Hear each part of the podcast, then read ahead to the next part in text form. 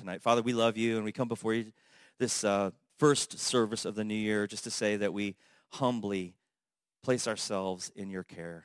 You're, you're so loving. You're so kind. And we want to grow this year. We want to grow to become more like Jesus, more like Jesus than ever before. Would you help us with that? We know you will. So thankful for every person that's here tonight, every person that's listening to this podcast in the future. I thank you, Father, that you are taking care of every detail of their lives and you are revealing yourself to a greater degree in their lives. In Jesus' name, amen. Um, you know, love God, love people is a pretty common saying in our church culture. You've heard it before. It's actually actually very biblical, scriptural. But you know, even though it's this common mantra that's proclaimed by the by the church, love God, love people, love God, love people. Um, you know, sometimes you can tell religious people to love God and they can go out and kill people. Ask the apostle Paul. He thought he was loving God, didn't he? And there's a lot of things that we see in the church in the name of loving God that really has nothing to do with loving God. Loving God and loving people requires that we love extravagantly. And I want to talk about that tonight. I want to talk about the restoration of the message of love that is coming into the church.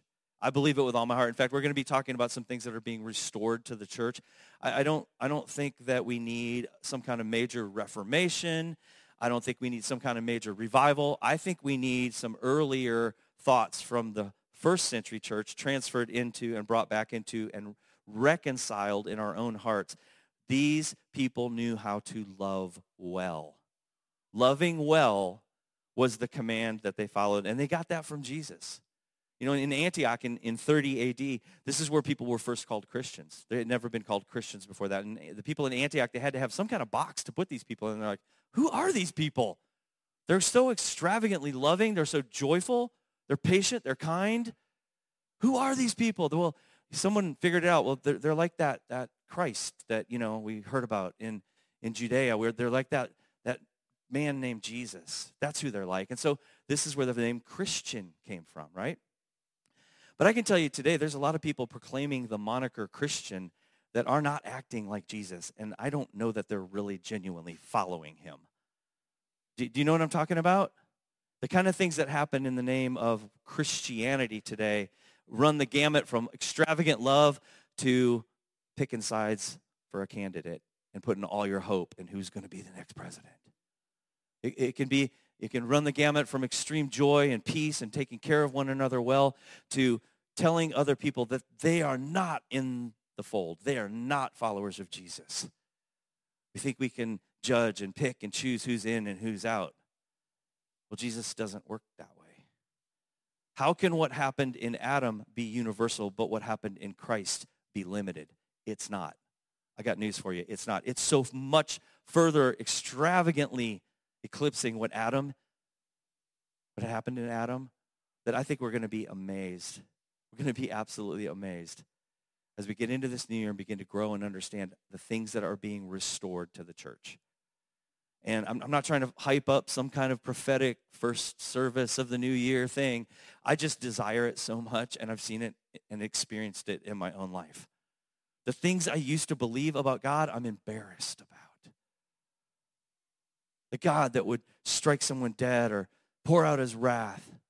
No, we have a God who went to the, the lengths of death. He entered into death on our behalf. And the first thing I think that's being restored and needs to be restored in all of us individually and corporately is this extravagant love that God has poured out. The cruciform, co-suffering love that we see uh, through Jesus on the cross. And, and here's the key. God was in Christ reconciling the world to himself. God, he was not pouring out his wrath on his kid. We, need to change our thinking about that lie that has been perpetrated in the church. But one thing I love about about the uh, the season that we're in, and we're still in this season. You know, we're, uh, did, have we hit Epiphany yet? Epiphany's on what the 12th. You know, if you go back to the church calendar, Christmas season was a little longer than just our Christmas season. But I love this quote from uh, Hamilton Wright. Mabie it said, "Blessed is the season which engages the whole world in a conspiracy of hope." Blessed is the season that engages the whole world in a conspiracy of, or excuse me, a conspiracy of love we uh, we're just coming out of this Christmas season, and you could kind of feel it, can't you? It's like there's just a, there's a greater capacity for people to be loving and to be kind. I don't know, maybe you encountered something different, but during the Christmas season, it just seems like people like exhale and, and come to a place of like, well, maybe we can get along for a few weeks. And I call, she calls this the conspiracy of love, and I love that. John 3.16, you guys know this verse. I'm going to read it in the Passion Translation. For here is the way God loved the world. I'm so sorry we don't have a screen because I know some of you are visual learners. But listen up. Here is the way God loved the world. He gave his only unique son as a gift. So now everyone who believes in him will never perish but experience everlasting life. I love verse 17. It, it rarely gets read. God did not send his son into the world to judge and condemn the world, but to be its savior and rescue it. You know, if you are experiencing condemnation, guilt, shame, in your pursuit of spiritual growth, you're pursuing the wrong things. God is not, the Spirit is not, Jesus is not the voice of condemnation and shame and guilt. God did not send his son to condemn the world, but to save it. We see this from so many people in Scripture. So many different voices are saying this exact same thing. Paul said it this way, the whole law can be summed up in one command. Love your neighbor as yourself. I find this so interesting because Jesus, when he was asked about the greatest commandment, we all know what he said, right? It's in Matthew 22. Teacher, he was asked, what's the, what's the most important commandment in the law of Moses? And Jesus said this, you must love the Lord your God with all your heart, all your soul, all your mind. This is the first and greatest commandment. But listen to this. The second is equally important. Not it's the second one. It's equally important as the first one. So Jesus is explaining to this guy, and it's like, hey, hey, good job, man. You, you got it right. Yeah, it's love the Lord your God with all your heart, soul, mind, and strength. However, there's a second that's equal to it. This is a place where Jesus was deepening the meaning of Old Testament scripture. He was flipping the script a little bit, and he was saying, hey, yeah, but you know what? There's something else to this. Because, uh, you know, the religious rulers and leaders of this day uh, think they're loving God by imposing burdens on people that are impossible for them to carry. They think that's loving God. And they couldn't be further from the truth. So this is why Jesus said, hey, this second one is equal to the first. I see it as almost like two sides of a coin.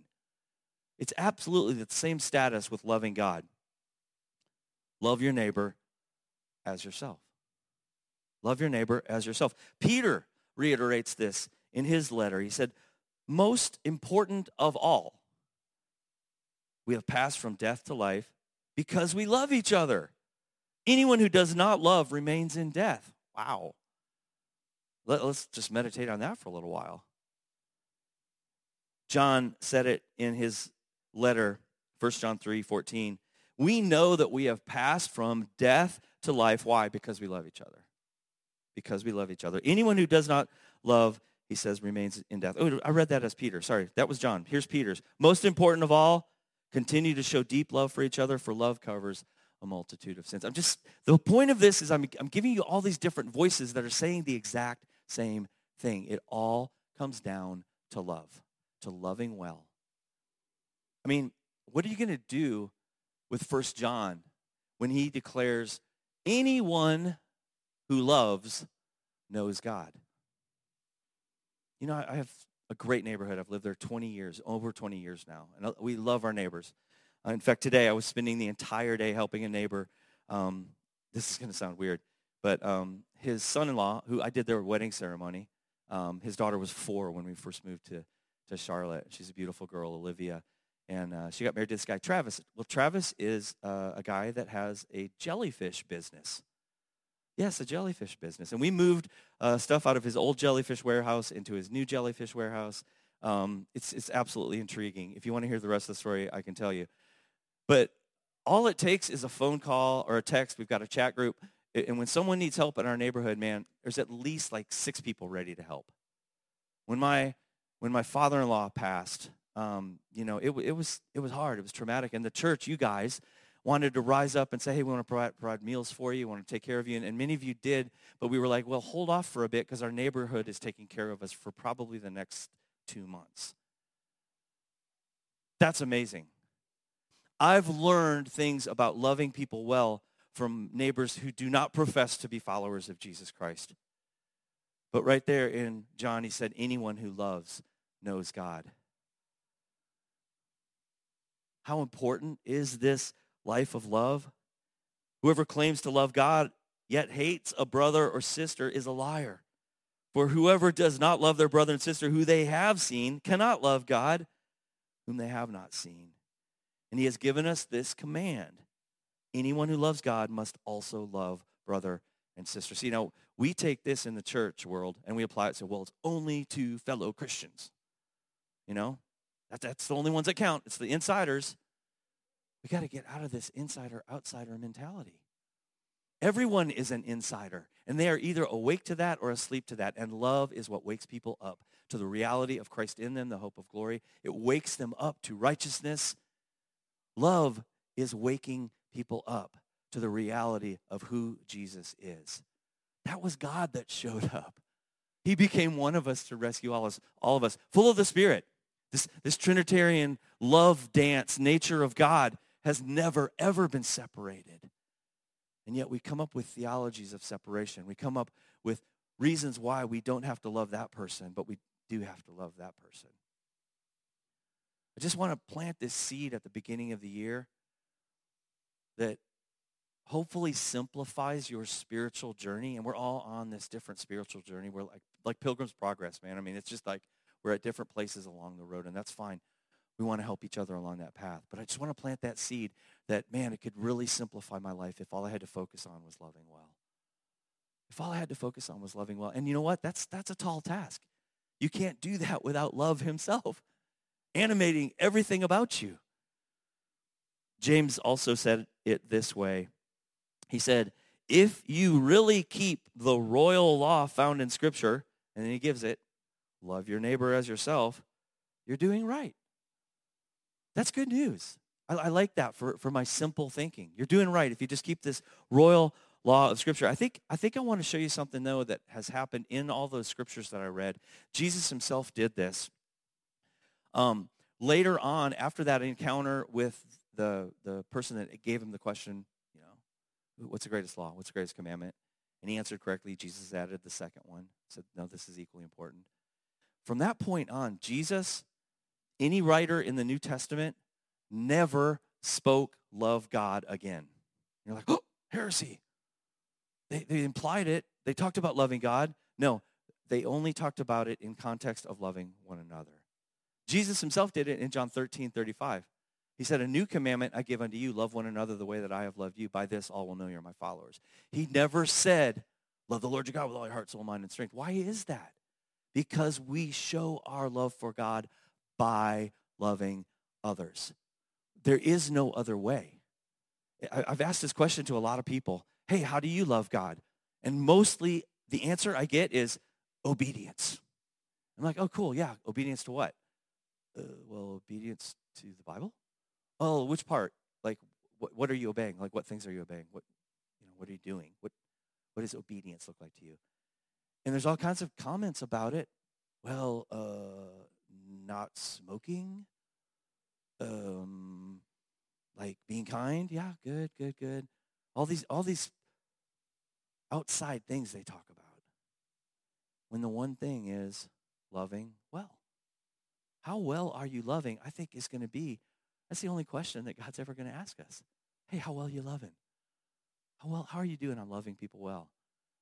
See, the other side to this is you cannot have the capacity to love people well if you don't love yourself well. And I think I think we I think the world has actually come around to some great um, some great theology around the self care that we've been talking about. I mean, the mental health epidemic in our world is just crazy. Why is that? Because I don't think people love themselves. So, uh, major focus for you this year that I, I, believe you should pursue with all of your heart, with all of your faith. Yes, I, used, I used to think faith was uh, like a muscle or a gas tank. I grew up in the word of faith culture, and it was like, hey, man, you either have weak faith or strong faith, and you need to, there's only one way to get faith. Read this. The more you read this, the more faith you're going to get. And, and I don't discount that. I'm thankful for that. I'm thankful for my rich history in the scriptures and in growing and understanding uh, who, about who Jesus is. But it's not a fuel tank. If your faith isn't like empty or full, it's, it's not a muscle. Your faith isn't either weak or strong. Your faith is a seed. It's one seed. You got one seed. This faith that has been given to you. And, and let's, you know, I can make an argument for the, it's actually the faith of Jesus Christ that we live by the faith of the Son of God, God who loved us and gave himself for us. So quit focusing on measuring your moral muscle. Quit focusing on measuring how much faith do I have? Do I have enough faith for this? I got to have more faith. No. Plant your faith firmly in how loved you are by God, firmly in the soil of the heart of God's love for you. To me now, faith, faith comes back to this one thing. How loved am I? And I want my next thought about how good God is to be better than the next thought of how good God is, and the next thought, and the next thought. Because it just keeps getting better. But it focuses in on you believing how loved you are. I know that's that's difficult for a lot of people. Kind of kind of going off script here, but I got to tell you there's something that changed my life forever. And that was in John chapter 17 when Jesus prayed with his disciples in the garden. And he said, Hey, I'm, I'm no longer praying for these that can hear me. You can read it for yourself in whatever translation. John 17. He says, I'm not praying for these that can hear me. So right, right, right away I perk up like, well, well, who is he praying for? He, say, he said, I'm praying for those who will believe on me through your word, through their word the disciples. Well, guess who he's praying for? You and me. Go down the long line of history about why we believe things about Jesus is because those original disciples were witnesses to his death, burial, and resurrection. So he's praying for me now. oh man, what is he praying? He goes on to pray that we would be one, Father, even as you and I are one. That this oneness would permeate everything. And that's great. And most people kind of stick with that because, you know, as churches, man, we need to be one, we need to be together, and we need to be unified in the body of Christ. They kind of keep it still just in that context of, you know, people that say they follow Jesus. But he went on to say this. He said, And Father, I believe that they will come to understand and know that you love them as much as you love me. Okay. When I have a hard time believing how loved I am, when I have a hard time because I'm, I'm entertaining just the shame or the guilt or the fear or the inadequacies, I go back to that. And I'm like, okay, well, I may not be able to believe how much you love me right now, but at least I can believe that Jesus' prayer is being answered. I mean, for me, it's like, if anybody's prayer is going to be answered, Jesus' prayer is going to be answered, right? Well, why not that one? Why not you believing that you are loved by the Father as much as he loves Jesus. These are things we need to meditate on, and we need to we need our minds to be renewed to the massive, amazing freedom that comes by believing how loved you are. You want to grow your faith? Plant it 100% in the fact that you are loved by the Father. Um, I believe that relationship is our religion. You know, when you tell religious people to love God, uh, they don't often get on to actually loving people. Um, think about Paul, his attempt to love God by hurting others, by killing others. He seriously thought he was loving God. And then he had a collision with grace, and he recognized who Jesus was. See, this is my prayer for everybody, not just in this room, but everybody you guys encounter this year, that they would have a collision with grace because they have an encounter with you and come to understand who Jesus really is. Here's the point, and it's super simple God is love. Now, God has love, God is love. John grabbed a hold of this in his gospel. You know, he John wrote his gospel probably quite a bit later than the others. And um, he probably had the opportunity to have read those other gospels. And so he didn't, he didn't want to take the same track of like just giving all the facts and, and kind of the eyewitness report. Man, he went way deeper. And that's why he starts his gospel off with, in the beginning. He's taking people back to Genesis. And he's saying, no, no, no, not, not that beginning. In the beginning, before the beginning. And he talks about this relationship that the Father and the Word and the Spirit had, this amazing loving relationship. You know, you can't have love without an object of love. God is not isolated and alone. And this Word, John says, became flesh. Jesus, born of a woman, became human, became one of us to rescue all of us. This is the extravagant love that I'm talking about. No, no creator becomes his creation. Every other religion that demands that you do something to get to your God, our God got to us. Can, can you just like feel the relax that happens when you hear that? Our God got to us. There's no, there's no trying. There's no, no earning. There's no striving. There's just receiving. It's the gift of grace. God is love. Um, faith is not your religion or your belief system. It's where you put your trust. And once again, I want you to put your trust 100% in how loved you are by God. See, you don't need to be so concerned if you're loving God enough. Just love people. quit, quit being concerned with how well you're loving God. God's like, yeah, okay, I, I love you too, but like, could you get on with loving some other people? Come on. Let's, let's expand my kingdom. You know, let's, let's grow this kingdom of love. He said, if you love me, obey my commandments. Jesus said that in John chapter 14. Well, once again, I'm repeating myself, but I'm doing it deliberately. Why do we have this obsession with rules and commandments? Why do we have this obsession with measuring up, following all the rules, and doing all the right things? Loving well is the right thing. It is obeying the commandment. It's not new, though, either. It's also found in Leviticus. But it's interesting that Jesus, when he quoted that, I've already said it, John chapter 13, when he said, I'm giving you a new commandment. Love each other just as I have loved you. You should love each other. Your love for one another will prove to the world that you are my followers. That actually comes from a script in Genesis. But he skipped the love God part. He skipped it. Why is that?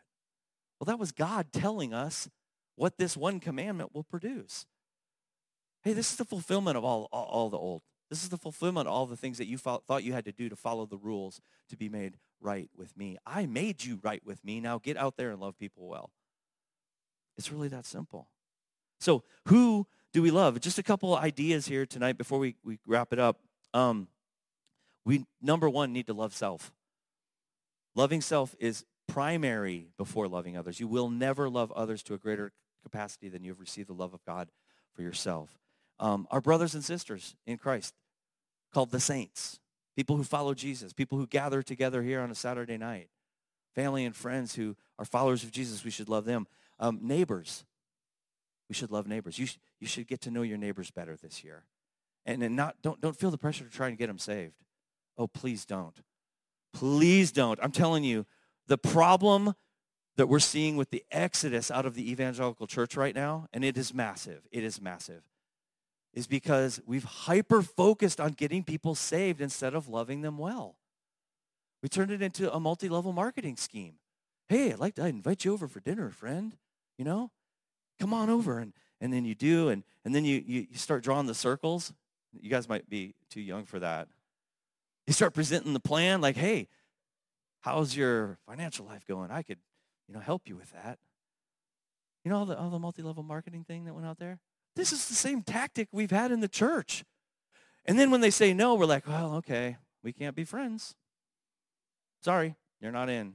You're an outsider. I, am not too far from the truth here, am I? What if we flip the script? What if we just love because loving is the thing we're supposed to do and who we're called to be? And what if that loving drew people into asking questions about, man, what's different, you know? I've had so many great conversations with my neighbors along these lines. So many amazing conversations. And there's zero pressure for me to say, well, what would happen if you died tonight? No, zero pressure. Just keep loving well. And when those questions begin to come about our faith, when people begin to ask you about your trust in Jesus, one of the things that I've been doing lately is not trying to prove it to them from Scripture. First of all, most people don't think the Bible is an authority at all. They just think it's a big book of myths. So don't lead with, well, you know the Bible says. I'm sorry, it just it won't work. You can you can like paraphrase. I do it all the time. You know, I'll, I'll paraphrase a verse, and they're like, "Well, that's really good." And I'm like, "Yeah, it's found in um, Proverbs chapter three, verse four, five, and six. But I don't say that. Here, here's the thing: I've been telling people who are inquiring about my relationship with Jesus. Hey, tonight, before you go to sleep, before you lay your head on the pillow, just ask, Jesus, are you in there? Are you in there? Are you with me? See what happens. And just leave it at that. Because I'm telling you, I've had many times where people have been like, man, I did that. And like I felt a presence. I felt like I was loved. I felt, you know, I felt like, tell me more, tell me more. This is the way we do it, folks. Baxter Kruger, who's, you know, become becoming a bit of a friend, he has this story about when he was playing baseball as a kid, and, and, and the kid next to him, there, you know, when you're in the line uh, and you're just playing catch, warming up, right? You got line here, line there, and you're playing catch with one another. Um, this kid next to him was just like so nervous, you know, and they're throwing the ball. And he's like, man, what's up?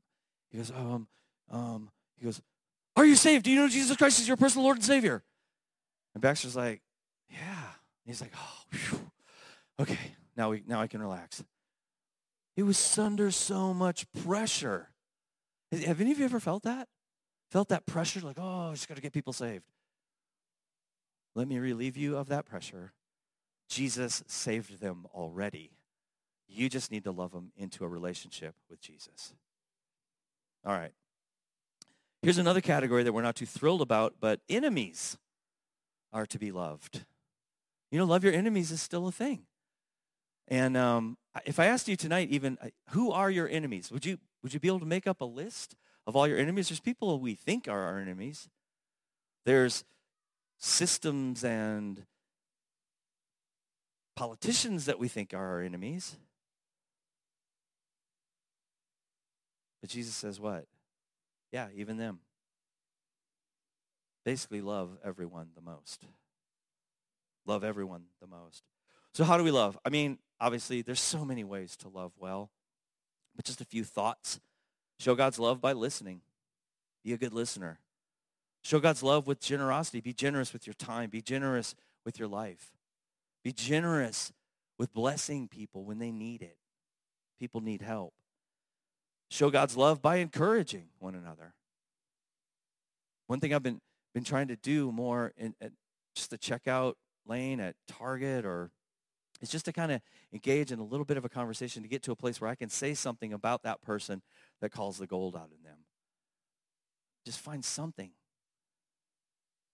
that lets them know how loved they are. We show God's love with acts of kindness. We, go we show God's love by praying for others. Um, I think it's a, it's a common thing to say, hey, I'll be praying for you, brother. You know? But then, like, actually pray for them. Take a little time. By the way, Kim uh, Harold is leading our prayer team. And um, Kim, just raise your hand? Let everybody know where you are. Uh, you know, after service, we provide prayer for anything that you need in your life, or if you need a word from God, if you need healing, we, I mean, we want to pray over you. Um, Kim is actually recruiting people to help join the prayer team. So if prayer is something that you really want to be engaged with and grow in and learn more about, um, talk to Kim after service, and, and we'd love to have you be a part of our prayer team and help pray over people um, that come to church on Saturday night. It is possible to show God's love to everyone. My little girl um, Caroline. She was four years old, not even four. I think she was three. Um, and being good word of faith people that we were, we would take lead her on a confession every night. My wife Sarah led her in a confession every night. I'm the head and not the tail, above and not beneath. And I'm not discounting this. This is good. You should also do this. Have them speak over themselves the good things that are presented in the scriptures. I'm not discounting that at all. But one time they got through with, you know, their standard confessions, and um, and Sarah asked Caroline, Do you want to add anything to this? And she goes, Yeah, and love everyone the most. And I'm, I'm, something went off in us, in Sarah and I. It was like, Speak to us again, young prophet. I may have even fallen out for a spell. I don't know. I don't remember whether in the body or out. I don't know. But whatever she said stuck with me. Love everyone the most. That's the gospel. That's the good news. That's what we are to be and to do. And it's not earning you any extra credit in God's kingdom. It's not earning you any extra love from this extravagant love that comes from God. It's simply delivering the kingdom by loving everyone the most. Colossians says this, the mark, or excuse me, excuse me, for love is supreme and must flow through all these virtues. Let me give you a little insight into what he was talking about there. Love is the diamond. All the facets of the diamond are different ways that love flows through. God is love. And, and when I say this, God is love, a lot of the pushback I get is like, well, he's also just. Okay, well, then talk to me about an unloving justice. What does that look like? Well, that looks like wrath and retribution. Loving justice looks like restoration and mercy. Well, well, he's also holy. And holiness, God can't, sin can't be in the presence of holiness. Such a lie. Why do we believe these lies? God chased Adam and Eve after the garden. I mean, if, if unholiness couldn't be in the presence of holiness or sin couldn't be in the presence of holiness, then they probably would have just fried up at that moment, right? But this is the vision that we have. No, let me tell you, let me tell you a good, a better definition of holiness. Holiness is receiving grace from God for yourself. That's a holy moment. Think about the burning bush. Think about the moments in the Old Testament where God revealed himself. There was something that was received in that moment, a greater revelation of who God was. The ultimate revelation came through Jesus. But holiness is receiving grace, and then we, when we extend grace to others, that's also holiness. That's a holy moment when you extend grace to someone. Do you sense that? Do you feel that when grace is extended to you? Oh, yeah, that's holiness. Here's the rest of the scripture. Love is supreme, must flow through all of these other virtues. Love becomes the mark of true maturity. That's it. How do you know that you are growing and becoming more mature in your spiritual journey, in your walk with Jesus? Love is the mark of true maturity. Don't let anyone tell you differently. Don't let people who are supposed experts tell you differently. You know, I've, I've been, uh, since we're doing Saturday nights now, I, I, literally don't know what to do with myself on Sunday. I wake up and I'm like, yeah, I'm supposed to be doing something. Just been doing it for so many years, you know. I'm actually kind of getting used to it. I mean, David Harold and I are in a bit of a conspiracy to keep it on Saturday night forever. So, just so you know, no. Uh, but I've been visiting churches. I've just been showing up at churches all over Charlotte, and um, there's a lot of good things going on out there. I'm telling you right now, there's a lot of people that are, I think, growing and understanding in, in this true gospel, which I also believe needs to be restored. The gospel needs to be restored. But I was at a church last Sunday, and uh, man, it was a beautiful scene of the city of Charlotte. I'm not the diversity in this church, and I was shocked too because I'm like, this is going to be a lily white church based on what I think about it. I mean, I just had that presupposed idea, and I go in there, it's like, man, there's Indian folks in here.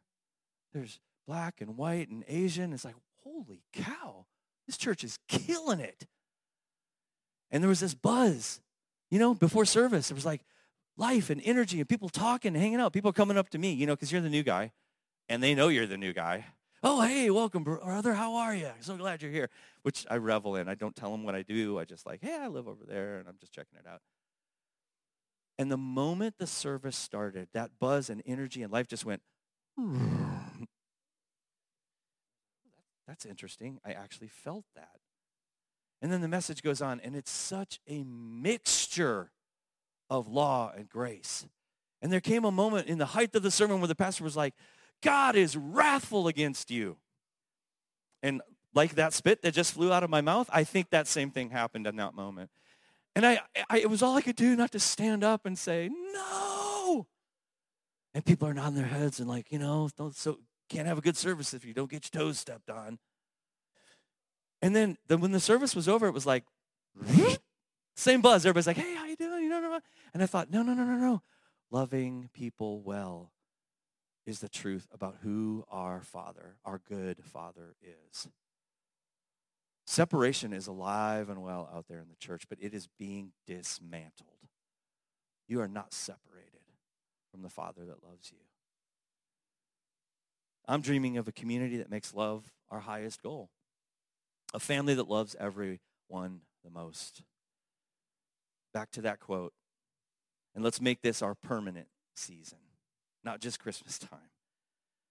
But blessed is the season which engages the whole world in a conspiracy of love.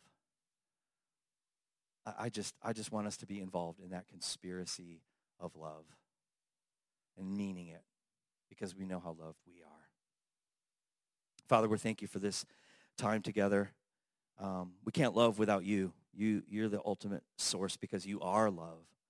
But you have filled our hearts to overflowing with the love by the Holy Spirit, the love that surpasses understanding, the love that is unconditional, the love that will chase us down for all of eternity. Lord, let us grow in that realm of love this year. Let the mark of our true maturity be that we love everyone the most. In Jesus' name, amen.